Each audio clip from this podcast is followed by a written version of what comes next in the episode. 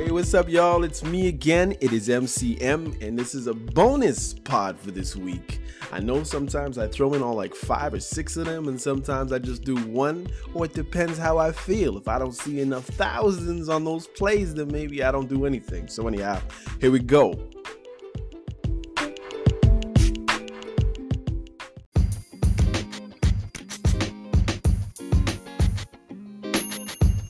So happy that you showed up and joined in to listen and take part of my podcast. It's called You're Probably Right, where everything is right to somebody.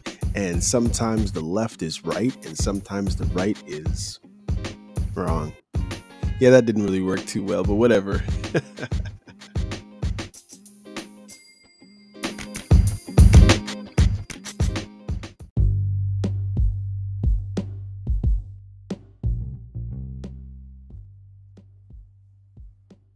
right, y'all. It is I. It's MCM, and this is You're Probably Right podcast. I'm so happy that you're here. You're welcome at my house. Say it anytime.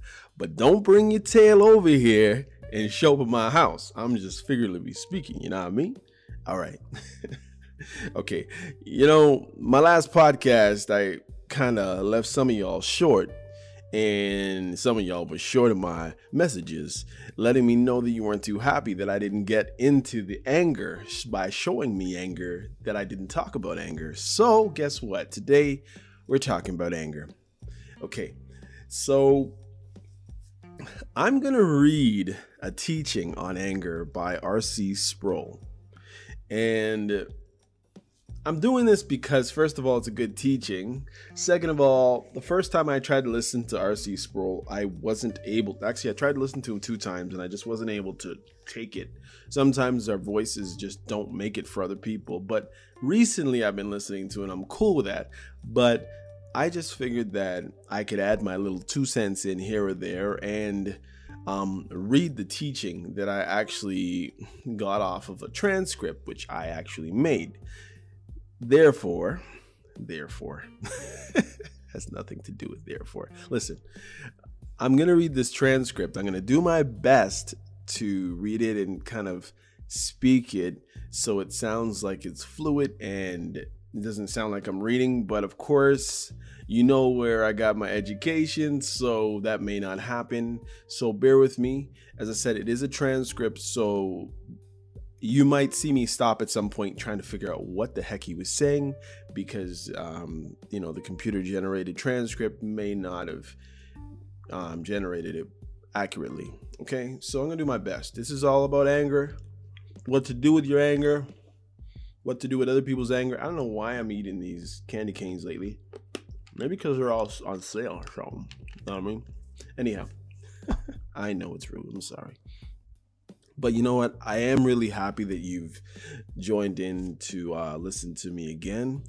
Um, I'm actually shocked with the amount of people that are listening to me on, especially on um, Apple Podcasts for some reason.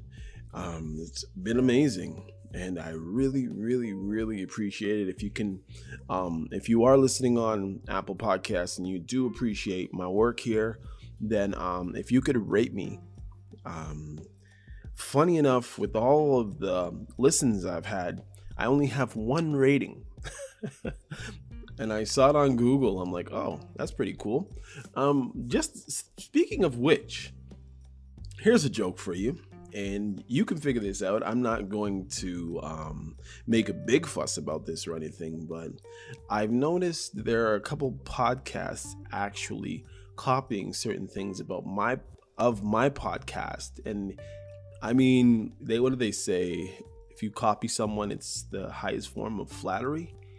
Um, so I guess I should be flattered. The only problem is the people who are copying me are people who have already been in movies, um, TV shows, athletes.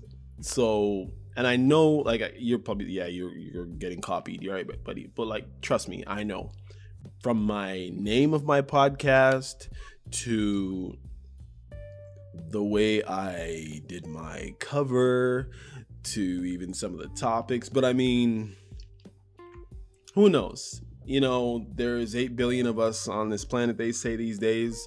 So who knows? I mean, let me just be honest. Sometimes 20 of us will have the same exact idea down to a T. It's just going to happen. It's like doppelgangers. You know what I mean? Like they're out there and they may be actual just regular people that just look like other people, but um, they may come off as doppelgangers. But the point is, is we're going to look alike. We're going to think alike. Our ideas and our questions are going to be alike. It's just that way. I mean, everything for instance, and I know I'm I'm not getting onto my topic yet, but you got time, right? You can pause it and come back later if you got something better to do, but for now, just listen to me. So, I had a question the other day, and it just came honestly, it came off the top of my head, and I don't know if you've had ever had this question before, but I said, you know, when they they um discovered electricity or figured out how to harness electricity and use it for lighting or whatever. I thought to myself, and this was about last Tuesday, I said, I wonder what people thought of static electricity when we didn't have electricity. Like I'm wonder I'm sitting there wondering, I'm like the reason why I was wondering this is because for some reason lately I've been walking across the carpet in this house and I will touch something and I've been getting shocked more than normally, enough for me to actually realize that I'm being regularly shocked in this house. They say that I should turn on a humidifier. I did that, left it on the whole night yesterday, um, the other day. I was fine throughout the evening, the night, and then once it was off in the morning, I was getting shocked touching light switches and computers and stuff like that. And I was like, man. But um, honestly, back to the point, I'm saying, can you imagine? Like, I mean, like I know in your house there's lights, most of you. Oh, great, dog's barking. But um, I know that in most of your houses there's lights. Um, there's computers, there's TVs, there's fridges, and all kinds of different stuff going on that's working off of electricity, right? And you see the lights, and it's all normal. But I'm saying, could you imagine? You've never turned anything on by any type of generator or any kind of switch the only light you've ever seen besides a flickering flame at a fire or um, a barbecue, whatever, um, is maybe what do you call them? Those little those little bugs. Those uh, what do you call it? light bugs? Whatever they are. The little bugs that um that that some people I think in some countries they call them peenie wallies. Really weird, but um they're little green um fireflies, and that's one thing that must have been freaky enough but could you imagine you walking across something or just have a certain material on you and all of a sudden you touch somebody and it shocks and you see the actual spark in the darkness i would imagine that would have freaked people out. But that's just me. Anyhow the point is is then i googled it. I said what did what did people think of static electricity when we hadn't even harnessed it or supposedly discovered it yet? And there was some interesting answers on the internet which i found pretty interesting. So anyways that was the one thing. So anyhow i'm gonna get to this. It is about anger. I'm gonna tell you a story and then rc sproul here is gonna tell you a story. Or actually i'm gonna let him, i'm gonna read his first and then i'll tell you mine. So i'm gonna do my best to read it. As i said earlier in one of my other uh, episodes is I did go to public school and I was in special ed for a certain number of years in that in those schools for different reasons. Maybe not the correct ones, but it is what it is. And I'm here now and I'm reading to you. So good luck on listening. I'm gonna do my best, okay? Let's see if I can make this thing larger. That might help my old eyes. Okay. Sorry for the candy. It's almost done. I just I just need the little sweetness, you know? Sometimes you just need a little sweetness. Okay. During the summer, when I was in college, I worked in a hospital outside of Pittsburgh, and after every workday, I would drive downtown Pickering, Pick, Pick, Pickering, Pittsburgh to pick up my mother from work and drive her home. I really need to finish this candy. And traffic was always congested. leaving the city and going across the bridge, and we would go across the Liberty Bridge and enter into these tunnels that went under went under Mount Washington, called the Liberty Tubes. Narrow two-lane tu- tunnels. You go through the tunnels, and after you come out of the tunnels, the thing widens. Imagine this in your in your mind's eye the thing widens into six lanes for a right turn lane to go straight and also to turn left. You know, kind of like we do in most cities. Anyhow, and if you came out of the tunnel in the left lane, imagine yourself in the left lane, people, or the left the left lane of the tunnel, you had to turn left, and if you came out on the right lane, you had to turn right you couldn't turn left in that right lane. You had to go right no matter what. You get the idea. You were not allowed to get into the left turning lane, the left turn like, well, for some reason, this particular day, I got stuck in the right hand lane and the tunnel came through. Wait, the, the right hand lane and the tunnel came through the tunnel to the other end and I saw that the light was green about 100 yards up in front of me. Okay. So I darted left. Okay. So you remember he's not supposed to do that. He darted left and where I wasn't supposed to go. And just as I got to the light, it turned red and I had to stop. And I looked in my rear view mirror and there was a policeman who was standing at the edge of the tunnel. Oh boy. That day was a motorcycle cop and he was overweight and he saw me make the darting move into the left lane from the right and he started running towards my car and I and I could see him. And I could see his face getting redder and redder and the steam coming out of his ears if you can imagine. And he came up to my car and he took his fist and he pounded on my roof of my car. And I opened the window and said, What do you think that you're doing? He was enraged. And the first. okay. And the first thing that came into my mind was a soft answer turneth away wrath. It's in the Bible, y'all.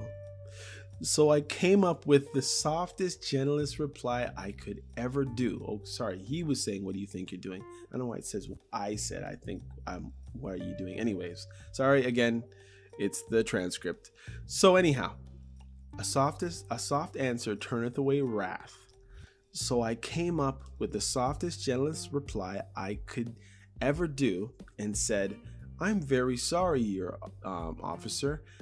I should not have done that what I did. He was not prepared for that.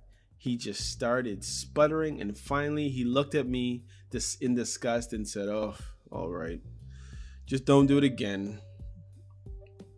And then he turned around and walked away.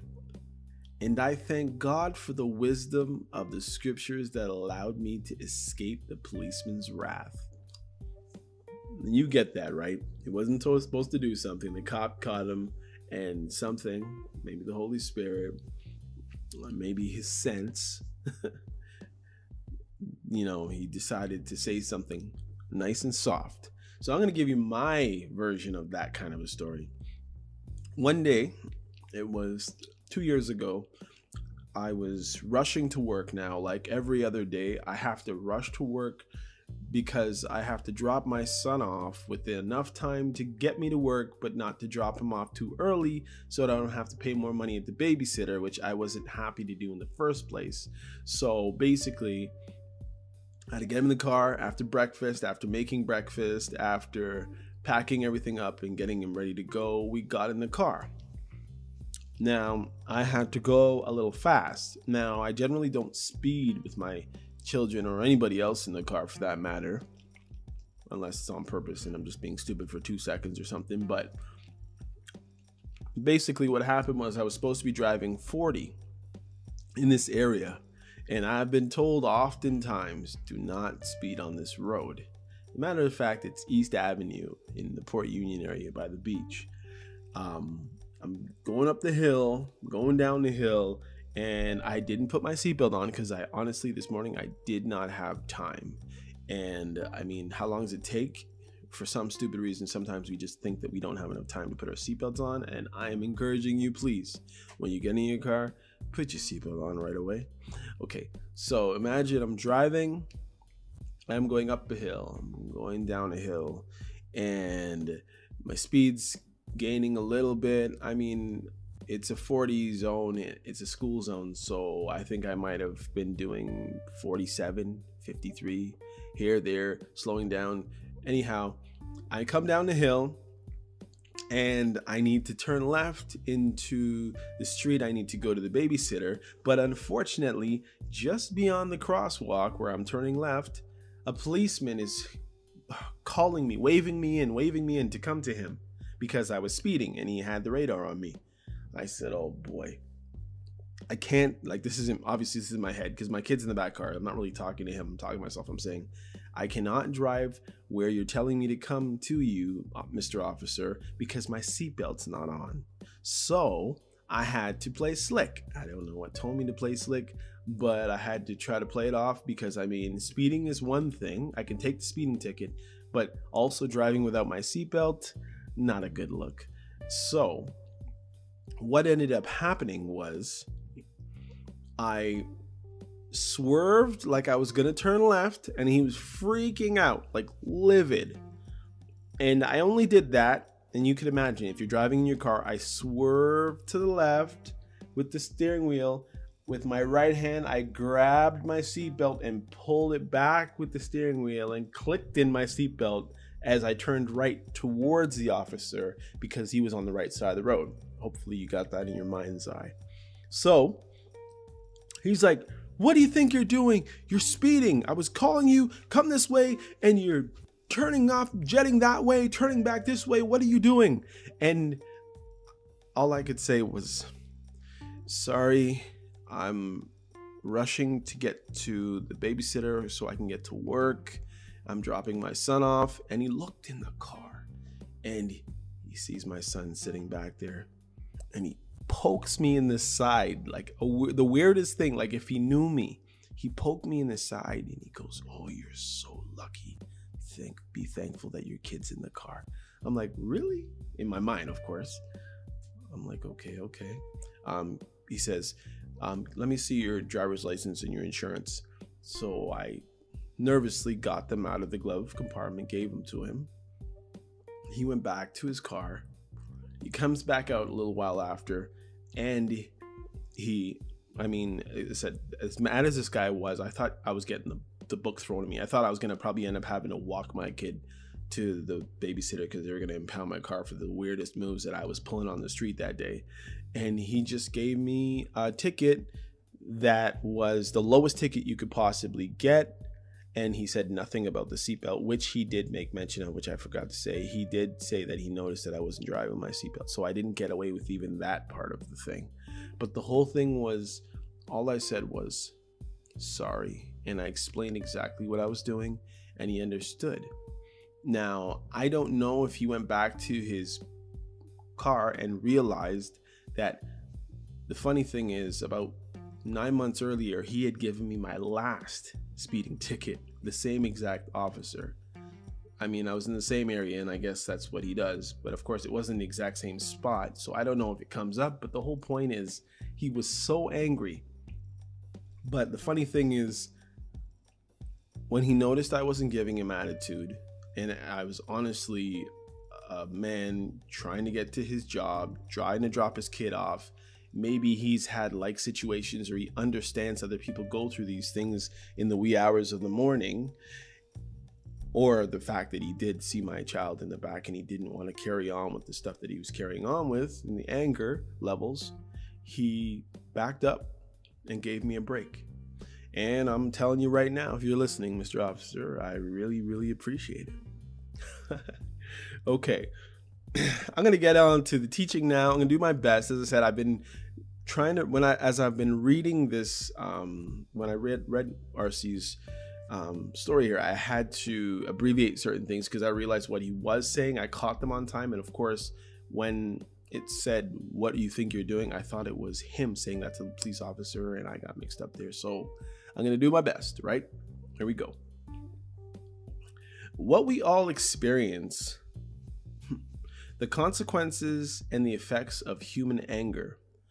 We have all been angry at times in our own lives, and we have had people who are angry with us, and angry, and sorry, anger as a force or as a power. It's one of the most destructive forces that can be unleashed among human beings, and it is an emotion, a posture, an attitude that is so powerful and so real and so pervasive in our culture that you would think we would have we would have a better handle on our understanding of it. And yet it seems though we don't understand very much about anger at all, and yet the scriptures is by no means silent on this matter. Whereas, you know, sometimes you read scriptures and it's a little bit vague or it seems kind of like open. This one's pretty straightforward. and I'd like to turn your attention for a moment to the New Testament, to the fourth chapter of Paul's letter to the Ephesians beginning with verse 25. Ephesians 4:25. The apostle writes these words: Therefore, putting away lying, let each one of you speak the truth with his neighbor, which is what I did in my story. 4.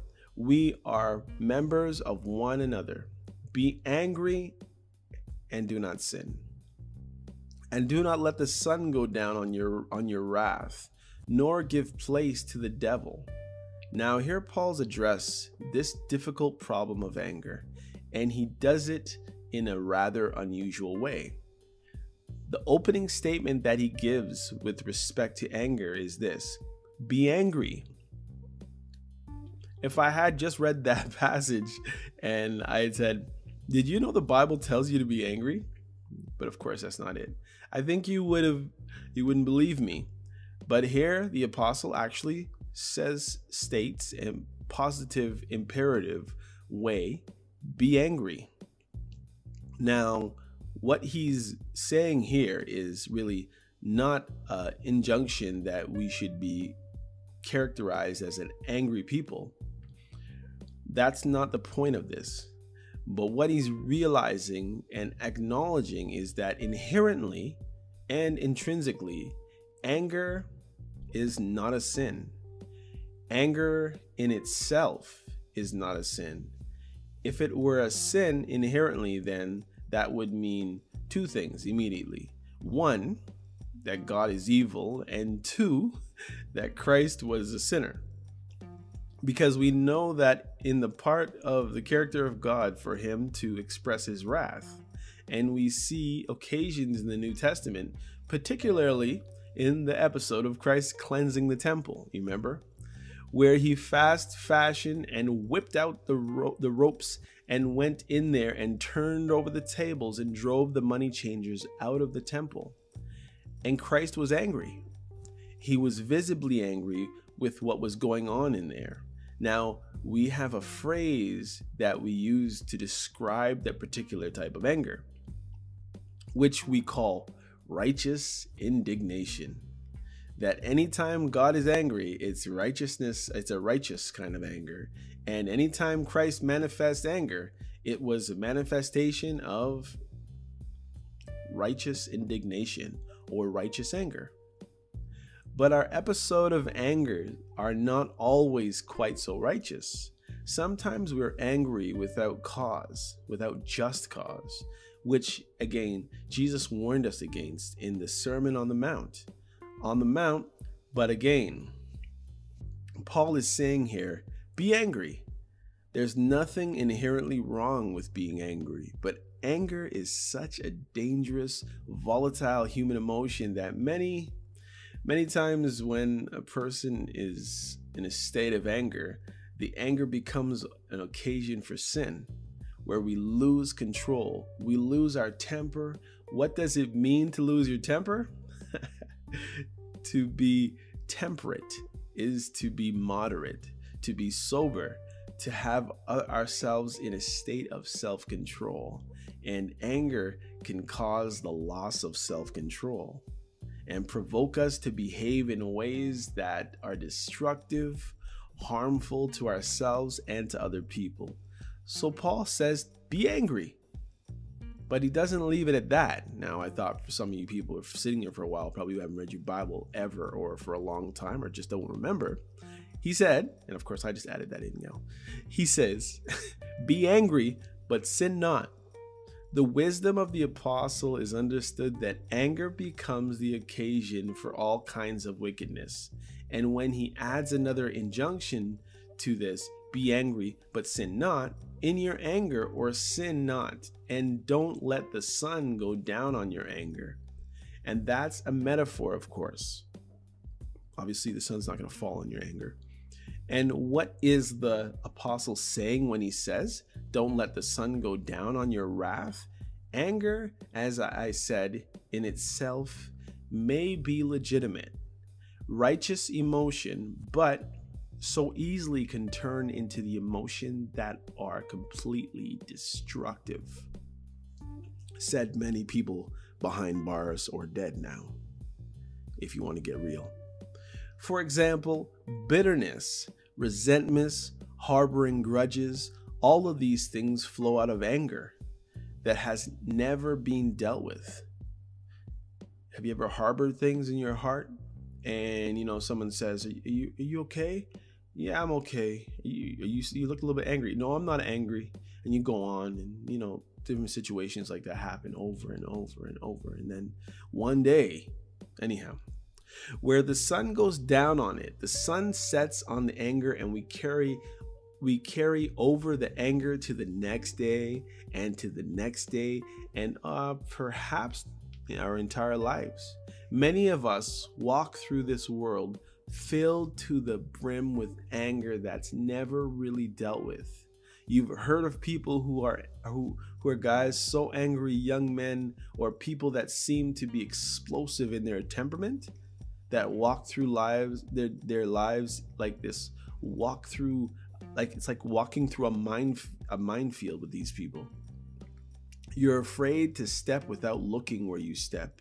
You have to walk on eggshells. You ever heard that? Walking on eggshells. There's a book. Walking around them because they're so explosive. They're so temperamental. There's so much anger in them so they never dealt with the anger in the first place, obviously, because they're sitting with it and it's seething behind or underneath the surface. The sun set on the anger, and that anger that began to eat away at their insides becomes a bitterness and a bitterness of resentment, and producing an attitude of grudge, hostility that happens, and we've all experienced it and we've all known people who seem to be perpetually angry about this or that or incapable of almost smiling. Now, I'm going to tell you something, and you know, right in this juncture, something that I shouldn't have done. I definitely shouldn't have done it, but I did it. And it was me driving down the road, you know, I'm keeping the speed limit. Um, I'm one of those drivers who know how to, I guess it's it's like a sports mind. I don't know, some of you guys will probably kind of understand what I'm saying, but if I want to get into a lane, I won't make it obvious. I realize like I watch people's body language in their cars when I know somebody wants to cut in front of me. So there's certain things that I don't do to not allow the person in front of me to know that I want to get in front of them, especially if I can kind of sense that they don't want me to get in front of them. So, what I did one day as I was driving down the street, minding my own business in Toronto here, and this guy was kind of you know, moving up, moving up on my right side. And I needed to get in that right lane because the guy in front of me already was just dragging it. And I was going to pick up my cousin who had just flown in from England a few months ago. And I told him that I would be there at 7:15 or something like that. And I'm a person I try to be punctual even if I'm rushing, like I was in that other story I told you, I was trying to be punctual and I, you know, my cousin hasn't seen me in a few years and I told him I'd be right there at 7:15. Funny thing is, I had no clue of the infrastructure change in the heart of Markham to um, Unionville area. And I ended up fascinated by all the new buildings, if you've been in that area, but it was slowing me down. Needless to say, I slid into this guy nonchalantly. I definitely did signal because I generally always signal, but I would assume for this guy who was trying to keep pace with traffic and trying to not lose his space on his lane that I cut him off. This guy was so ticked. He started driving up, driving up, driving up behind me. I'm like, oh gosh, what's this guy's problem? Then, when we got at a light, he edged up, he rolled down his window, and he whipped the bottle at my car. I know I was rushing to get my my um, cousin. I know that I'm a Christian. I'm a believer in Christ, but I was so upset. I mean, he just whipped the ball at my car that I just recently got a little while ago. And I've been like babying this car. I've been washing it and making sure I got wax on it. I've never even been one of those people before. They here I am, and this guy just whipped a, a water bottle at my car. Now it was a plastic water bottle, but there definitely was a lot of water in it. So yes, that can dent your car. So I just, it's like when it hit my car, it was like he hit me, and I could just imagine this huge dent that was going to be on my car when I got out at some point. Well, needless to say, I kept driving. I'm so angry. I'm like, okay, just like, it's your fault. You shouldn't have cut him off. He's pissed off. And I mean, that thought might have been two seconds or less. And the opportunity presented itself that a red light came, and it was just me and him at a light and I was behind him at this point because I had slowed down after he did that and he whipped in front of me. Being stupid, I got up, I got out of my car, I walked, and I'm a fairly big guy. Not too fat, not too tall, but not too short and not too small. I like that. Anyhow, basically, what happened then was I walked up to this guy's minivan and I'm like, I gave it to him. I like, what do you think you're doing? Blah blah blah blah blah blah blah blah blah blah blah blah. You can imagine at this point I've already sworn, and I'm like, I'm a person who prides myself generally in not cursing, but I was so angry, and he was angry as well. Now I thought, hmm, maybe he's gonna get out of this car. Nope, he didn't get out of his car. He just keeps swearing and swearing and screaming and I looked down to the right of me as I was looking. I'm standing right at his driver's side window. And what do I see? Three or four year old kid in the car. I'm like, oh my goodness. I just said, what are you crazy? You're doing stuff like this and you have your son in the car or your daughter. I just left his car alone, went into my car, and went about my business. But I was so angry. And I'm saying even the angry the anger that I had, obviously he had to go somewhere. I don't know where what he was going through. I don't know if you know his wife had ticked him off or maybe he had just been upset or maybe his child was sick or whatever it was, but he was angry that I cut him off and he thought that it would be okay to throw something at another person's car. Luckily, I was able to catch a hold of my anger and realize the situation that I, yes, I was wrong. And yes, I know he was wrong at a level. But I was able just to squash the situation. But, um, it, it's, you know, it, it's just funny. Like, I mean, maybe this should have been called road rage. I can tell you another story, but I think I've told it before where I stopped a fight and after I had stopped the fight, I'm not going to get through the whole thing again, but basically, the one guy that cut the other guy off and was ready to fight, and his girlfriend was trying to stop him, had no clue that when they left, the guy that I kept from fighting him actually had about a 15 or 14 inch, like industrial size screwdriver in his sweater and he slid it out and he just said to me, You know what? That guy is so lucky you came. He had no idea. So basically, that would have been one of those stories that we would have read about on the six o'clock news, and they would have been looking for that guy who stabbed up that guy and his girlfriend, possibly. But um, the by the mercy of God, as a matter of fact, I had just gone and bought something to be able to record my podcast on, and that's why I happened to be out that day. And it was during the heat of COVID when there was hardly anybody on the roads those days, and there was all kinds of um, violence in the city for some reason. But yeah. Anyhow, I'm gonna get back to um, RC here. So we see this in the criminal world all the time, unbelievably hostile. Recently, in the United States, a man was convicted in Texas for the torturing death of a black man that he had tied to the back of his truck and drove for three miles while this man was alive until the man perished. I know we know about stories like this, just as we're getting to Black History Month. It's funny here. And after George Floyd and all these different things, it's been happening. But yeah, this is R.C. Sproul's words, by the way. I'm not trumping up anything. trumping, anyway. And there was no remorse in this man. Instead, just bitter venom coming from the convicted killer's miles as he was led away in manacles to the prison door, I guess. All those that they put on your your shackles on your feet.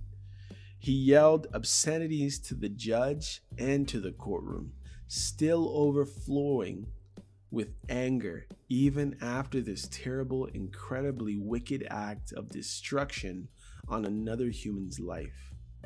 So the power of anger can bring down nations that create wars.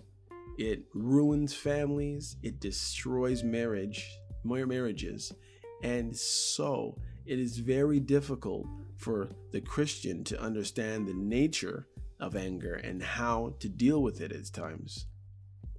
And one of the principal principal things is not to allow the sun to go down on your anger.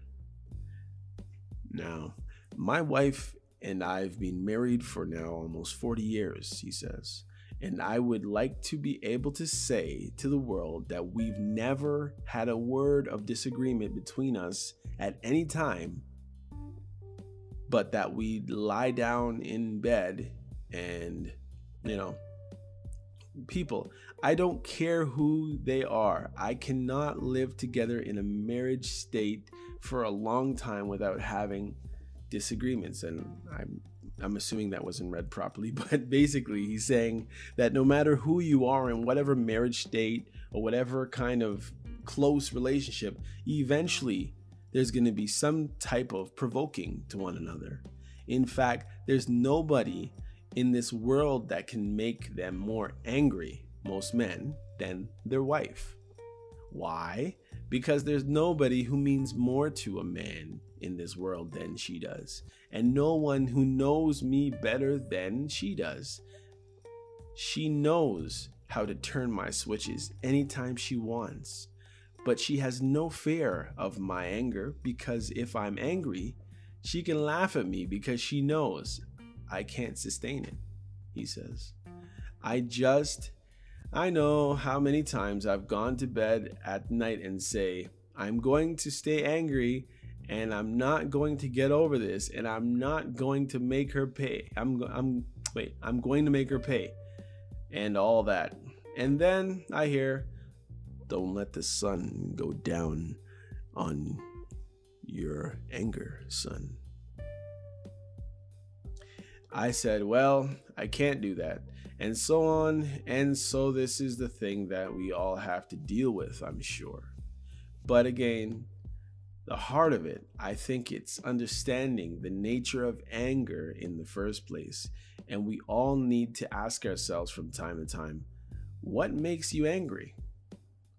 Certain things that might anger me wouldn't bother you at all and things that bother you would make me mad wouldn't make me mad or wouldn't make me mad. It's just that that's how it is. We're just built different and we have different reasons for responding the way we do to certain things. We have different buttons. Well, there are basic elements to anger and that we have been isolated and I would I would say that three most common causes for anger, though I'm distinguishing among three in one sense, they're all variations of the same theme. The first one is what I'm going to call disappointment. Disappointment. How do you handle disappointment? This is one of the most difficult things for children to learn how to deal with is disappointment. Mom, can I stay over at Johnny's house tonight? No, son. We have things on morning, so it's not going to be. Why can't I? And all of a sudden, there's uh, this rage, there's this anger and all. There's rage coming out of the kid because he wanted to do something. He had plans to do something. He had hopes to be able to do something. And these hopes have now become expectations, and the expectation was not realized. And the result was anger.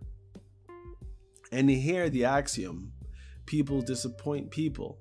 We are not able to complete completely fulfill all of the expectations of the people we have around us. And if we fail to meet their expectations, if we let them down, isn't that strange phrase, let them down? We use a vertical, we use, sorry, I like lost my place here for a second. We let people down. Isn't that a strange phrase? Let them down. We use the vertical quantitative measurement to talk about various levels of spirit. When we are unhappy, we are we are said to be low if we are unhappy, and when we're happy, we are exalted. We are said to be high. All right. So here we are happy as clams, and all of a sudden somebody lets us down, somebody fails to meet our expectations, and what happens? We had expectations. We had expected to do something. We got something else. We got something else in this place. We are disappointed, and this disappointment now is expressed in terms of anger. Not closely related to disappointment is its twin, which I'll call frustration. Frustration is really disappointment repeated where your hopes are not realized repeatedly. And it's one thing to hope for something, right? But have it not come to pass, but you're a little bit disappointed, but you're not angry yet. Then the same thing happens the next day, and the next day, and the next day, and the next day. And then after that, pretty soon you're frustrated. You want to see how that works? Watch an infant. Get him one of these play school benches, or they have a little workbench. Give it to them, give it to the child, the toddler, and they'll have a round hole and a square hole, rectangular holes and triangle holes. And the child has a little wooden mallet and he has to put these little blocks in their round and square cylinder into the in and all the rest. And the name of the game is what to put what to put the square peg in the square hole, the round peg in the round holes. Now I've sat and I've watched little infants play this game for long periods of times and be absolutely amazed at their patience initially, where you see the little child pick up the square peg and try to pound it in a round hole. And it hits it and he hits it and he hits it and it doesn't go in. He doesn't give up. They'll hit it again. He'll hit it again. And watch and, and, watch me but you know what's going to happen. You know what's going to happen. A few moments, he keeps doing that. Pretty soon, he starts wailing. He throws the mallet, kicks the bench, scatters the blocks. Why? Because he's frustrated. He failed to achieve his goal. Now, hockey is a sport that is different from any other sport. Some fans say that they went to a prize fight and in the middle of it, a hockey game broke out. Yeah, yeah. Yes, hockey is more fighting than has more fighting than any other sport, and that's true because I played a lot of hockey. But we don't. We fawn. We frown upon fighting in professional sports generally. It's a terrible thing to see a fist fight break out in a baseball game or a basketball game or a football game. But sometimes you will see fisticuffs erupt in baseball, Major League Baseball. When does it usually happen? Let's take football for example. And you've seen melees and brawls break out in the football field. Let me tell you this you almost never see a fight break out in a professional football game. These are highly disciplined professional athletes who are engaged in a physical contact that they've learned how to handle and adjust throughout the whole game. You've almost never seen a fight break out in the first quarter or in the second quarter. 11 teams realized, wait, 11 people realize. So, generally, what happens the third quarter, and then a fight erupt. I tell you when they erupt. There we go. 11 guys realize that they no longer have hopes, and this is usually in the fourth quarter. One side winning, the game of frustration has just taken over the one side, and something happens, and a frustration erupts, and its expression of anger and violence. So generally, you'll see most of the fights in professional football happen late third quarter, fourth quarter, because somebody has realized they're not going to win. So if you see somebody who's angry, you might want to check and see what was the goal or the desire or the hope that they had, their dream in their life that wasn't realized, that left them in that state of frustration disappointment, which then turned to rage. These are the two most frequent causes of anger. They're in now third cause of the anger is really still part of the same thing. And I want to focus on this because this is this the essence of it. We've had we had um yeah, here we go. It's pain and hurt pain or hurt, somebody walks up to you and slaps you in the face, chances are that's going to make you mad. It hurts to be slapped across the face. Somebody knocks you over because you because you scraped your knees. That might make you angry because the person has inflicted pain upon you. But here is a simple matter of understanding physical pain. But we all know that there are other kinds of pain besides physical pain. The baby that wasn't playing with the workbench experienced, or that was playing with the workbench, experienced emotional pain in the frustration of the action. The person who hurt your feelings, who insults you, who slanders you, who gossips about you, injures your reputation, injures your name, provoke pain in your life the person who cheats you out of your money in the business deals has inflicted pain upon you. It hurts to lose your investments, and so that's pain. It's transferred into anger now. Notice that all three of these involve some kind of pain. Disappointment is painful. Frustration is painful. Being slandered is painful. Being slapped across the face is painful, and these are the things that provoke to anger. Jesus was angry what he saw happen in his father's house because it pained Jesus to see his father's house, which was supposed to be a house of prayer, turned into a place of merchandise and money trading. And Jesus expressed his anger that grew out of his pain. I can't think of any kind of anger that isn't rooted in some kind of pain. Why is that important to understand that? Well, understand my understanding my own anger and certainly understanding somebody else's anger, particularly if they're angry at me, it goes a long way. If we can discipline ourselves to look past the anger to the pain, if somebody comes up to you and says to you, I'm really mad at you, what's your normal reaction? You're going to be defensive. You're not going to be sympathetic.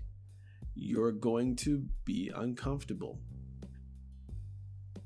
Or if somebody comes up to you and says, I'm really hurt.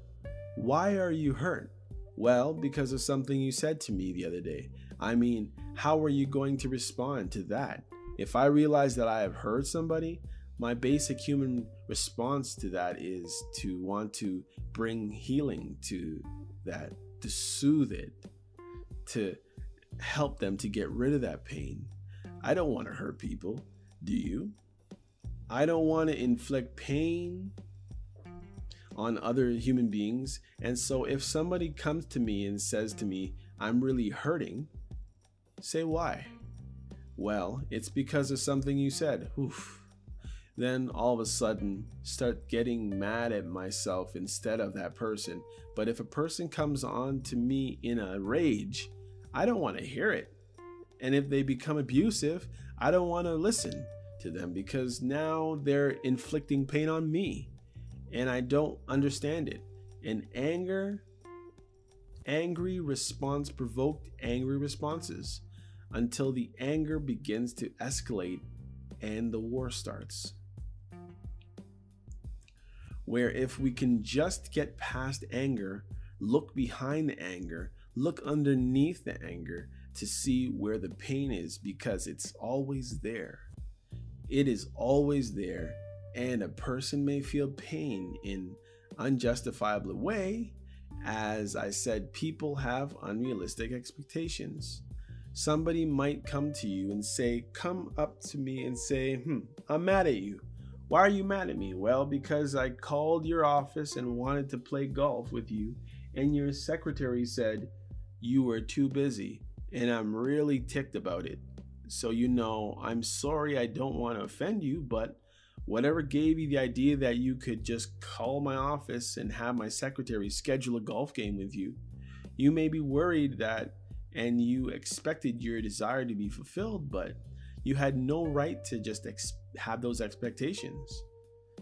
And sometimes we create our own pain, we create our own anger by illegitimate expectations. But still, it's important for us to understand it so that we can understand our own anger and understand other people's anger. Guys, I'm going to stop there. This was really, really interesting. Um, actually, maybe I should just, I'll just finish it. Let me finish it. They had an expectation maybe it was legitimate expectation and I failed to meet their expectation and the weight of the responsibility on my head, we actually do offend people. There's a distinction between giving off offense and taking offense. Sometimes we take offense when no offense has been made, and people we take offense at us when we have done nothing to offend. That's also part of human nature. But when a person is offended, they hurt. And often the response to the pain is anger. We need to understand that we all understand the way anger works in relationships and families and homes. The office, a couple kinds of anger that I want to talk about briefly are those two types of anger that I call situational anger, misdirected anger, and these also closely directed closely closely directed. Let's talk to let's talk let's talk see what? How they're related. Let's look take a look see and see how they're related i guess that's what he meant. Let's take misdirected anger. Guy comes home from the office. He had a bad day. Boss mashed him up. Boss was all over him. He lost an account and he's done it his car, he's he done it. His car on the way home, he he walks into the house and he says to his wife, Honey, I've really had a bad day, darling, and I hope you help me get over it. That's not usually that that that's not usually the way it works. Rather, he comes in, kicks the dog, starts yelling at his wife, creates havoc in the household because he's had his buildup of frustration all day. And so now he can't afford to let it out to his boss or his employees at work, so he stores it up, brings it home, and pours it out on the dog and on his wife and kids. That happens every day in America and Canada. This misdirected anger, or, well, all over the world. Why he said America and Canada. Probably because he only said America. I'm trying to be inclusive here. Um, misdirected anger, or its close relative, what I will call situational anger, where we blame people for things that they are not that that are not caused by people, but accidents or something you walk into the house and the you're standing there and the curtain falls down from the wall and drops in dirt and gets ruined because the dog ran to ran over it or something. And so you start yelling at each other about the curtains being ruined when neither one of you have done anything. It was this situation that was difficult for everybody involved.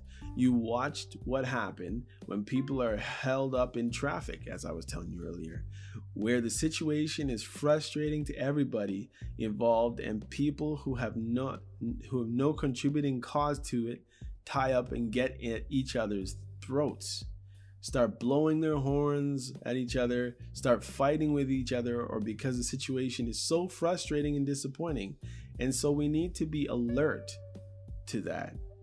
Note situational anger when it comes up. You have to know when it, it's up, and it's not time to act a fool and get out of your car or flip somebody's bird. And to make sure that when we are angry, that it's directed in the right place and I'll say in the right way, and that it's controlled with the right moderation. There are different ways that the Bible says that we ought to deal with anger, in ways and ways not to deal with anger. We've looked at some of them, but also we are told not to be people who are known for a short fuse. That we are to be a people who have the gift and the fruits of the Spirit one in which is self control, where we discipline ourselves to not react in rage every time we're disappointed or injured or wounded or hurt. And yet at the same time, the danger of that is that we, when we learn discipline our anger, we then become people who are terrified to express it and we have it all pent up. And then we begin to repress it and store it up and end up exploding. And then this happens all the time where you see if somebody overreacting to a situation. Why is that the case? Because there's been a pent up history that all of a sudden the straw that breaks that proverbial camel's back and you know and everything is stirred up comes bursting out and we need to be careful about ourselves. So I'm just going to basically leave it right there. Hopefully, you get it. Um, I apologize for some of the reading. I know that some of it was my fault and some of it was the computer's fault. but I, I hope that the message was still clear. Um, you can leave a message if you want. I know that you can on Anchor. I'm not sure if you can on Apple Podcasts or the various different um, platforms that you've been listening to. I am available for listening, for your listening pleasure, on nine different platforms at this particular point. And I'm tickled to death about it. Anyhow, we're moving right on to an hour of me yammering on. So, thank you for tuning in to my podcast today, and I hope that you'll be back. Tell a friend, upload it, share it. Maybe somebody you know who gets angry all the time. Maybe somebody you know who refuses to get angry and you know that it's up in there somewhere. Anyhow, thanks for coming out. I'll see you next time on You're Probably Right podcast. And you know what? If you argue and you disagree with what I was saying, well, you know what? You probably